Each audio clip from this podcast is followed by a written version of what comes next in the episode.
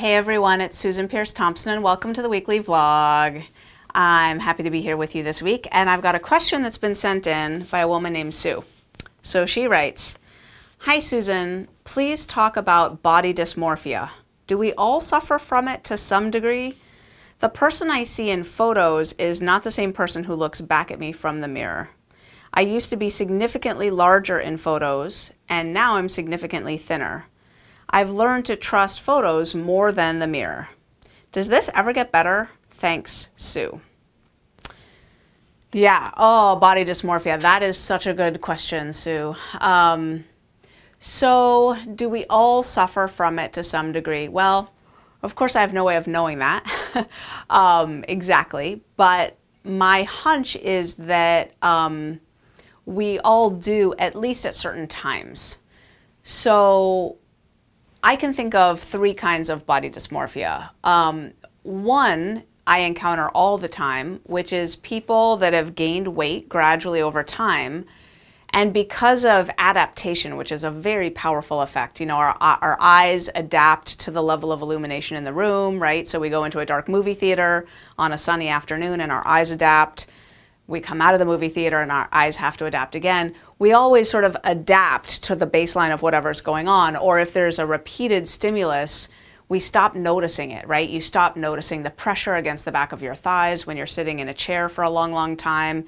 You adapt. And as we gain weight, we adapt. And so we kind of still look like ourselves, but we've sort of lost track of how big we've gotten.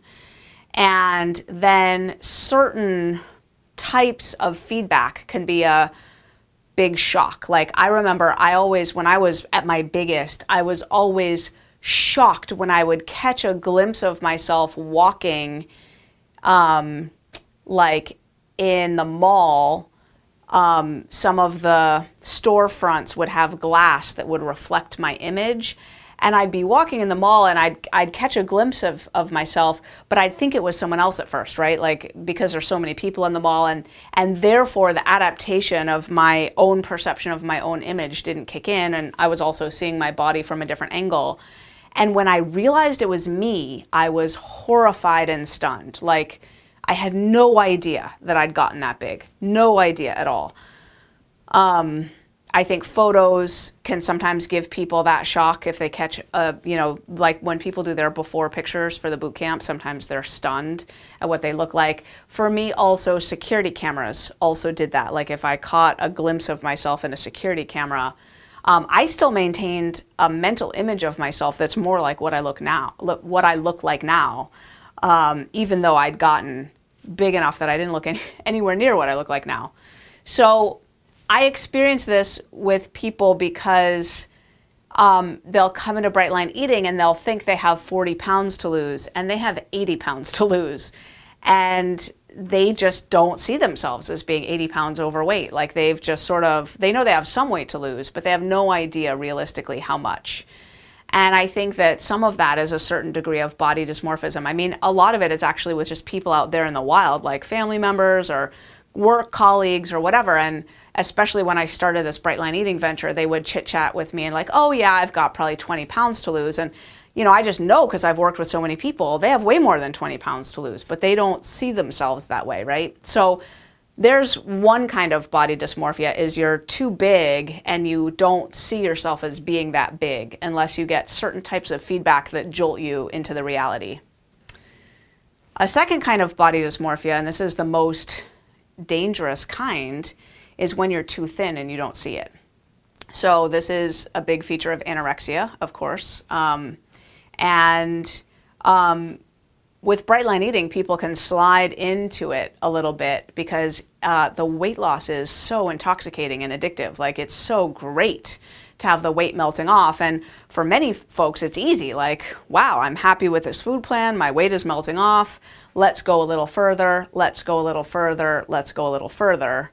And suddenly they're too thin and they don't realize it. If it goes into full-blown anorexia, it's the most dangerous kind because, you know, anorexia is the most deadly, the most lethal of all of the mental disorders. So, you know, and in those cases, you know, I know every now and then we all see someone in real life walking down the street or wherever we are, they're walking and they're just grotesquely thin, painfully thin, just, you know, I always close my eyes and say some prayers when I see someone like that. It just breaks my heart, right? They have no idea. They think they look great or whatever. Like, I've coached people like that that, you know, they think weighing 80 pounds is like they're glamorously thin, and it's horrifying. So that's another kind of body dysmorphia, is folks who think they're too thin. We have someone in our tribe right now who's working on her anorexia, and she's doing great, and she's come up with a mantra, which is, I will not die for a number. I will not die for a number. And I just love that mantra. It's such a good one. So if anyone struggles with food restriction or, you know, needing to sort of cajole yourself to eat enough food to maintain a certain weight, try that on. I will not die for a number. And then the last type of body dysmorphia, which I think is the one that you're referring to, Sue, is a mismatch. So it's where, so for example, as you're losing weight, your body's getting thinner, but there's a lag time and your mental self-image doesn't update as fast as the weight pours off your body. And we see this all the time. This is actually the standard in Bright Line Eating and in any weight loss realm. There's at least one published psychological paper on it that your mental self-concept does not update as fast as you lose weight. And it takes time. It just takes time. I don't know how much time, in my experience, maybe a year or two, before you actually feel really and truly embodied in the size body that you are. So you'll notice it because things like a pair of pants that you're pulling up, you know, when I first landed into a size 4, I would get size 4 pants off the rack in the department store, and I'd start to pull them up, and I'd be looking at the little opening of the hole of the top of the pants, and I'd think, there's no way that these are pulling up over my body. Like, look at that tiny little hole. And then they'd pull up and they'd button, and I'd be like, it would just be such a mind warp. Like, I didn't know that I was in the size body that I was in. I just didn't know it. And it took, you know, that no longer happens to me. It took a couple of years, maybe 1 or 2 years, for that to happen.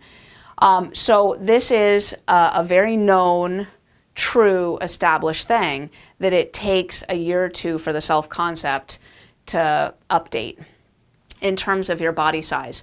But here's the thing, in my experience, it never updates perfectly. So once in a blue moon, I will still have the experience. This is actually more than once in a blue moon. I'll travel, so I'm without my bathroom scale, right?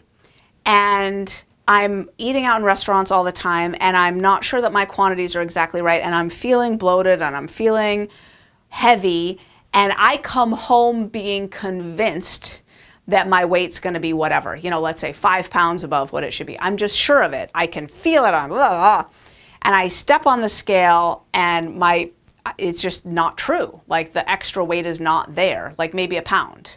So those extra 4 pounds that I thought above that, they're not there. And because I'd been away from my bathroom scale, and because I'd been eating without my digital food scale for so long, my brain had convinced me that I was gaining weight steadily when I wasn't. And my sense of my body was that it was getting bigger and bigger and bigger and bigger when it wasn't. And I experience that all the time. I know tons of other people in Bright Line Eating experience that all the time. And so at least some degree of body dysmorphia seems to be, we seem to always be susceptible to it. My hunch, Sue, is that there are people out there in the wild, in the world, who don't have any body dysmorphia. Like, they feel like they're this size, and they are this size. Like, that's my hunch, is that there are plenty of people who don't have it. In the Bright Line Eating community, those of us who are susceptible to food issues and weight issues, I think we're more likely to have it. And there are these different forms of it that we're susceptible to at different times in our journey. So I hope that, and I hope I've made it clear. You asked, does this get better? Does this go away? You know, the answer is yes, it will get better. It will get a lot better. But in my experience, you're always sort of susceptible to it around the edges. So anyway, I hope that helps, Sue. Thanks for the awesome topic. And that was the weekly vlog. I love you bunches, and I'll see you next week.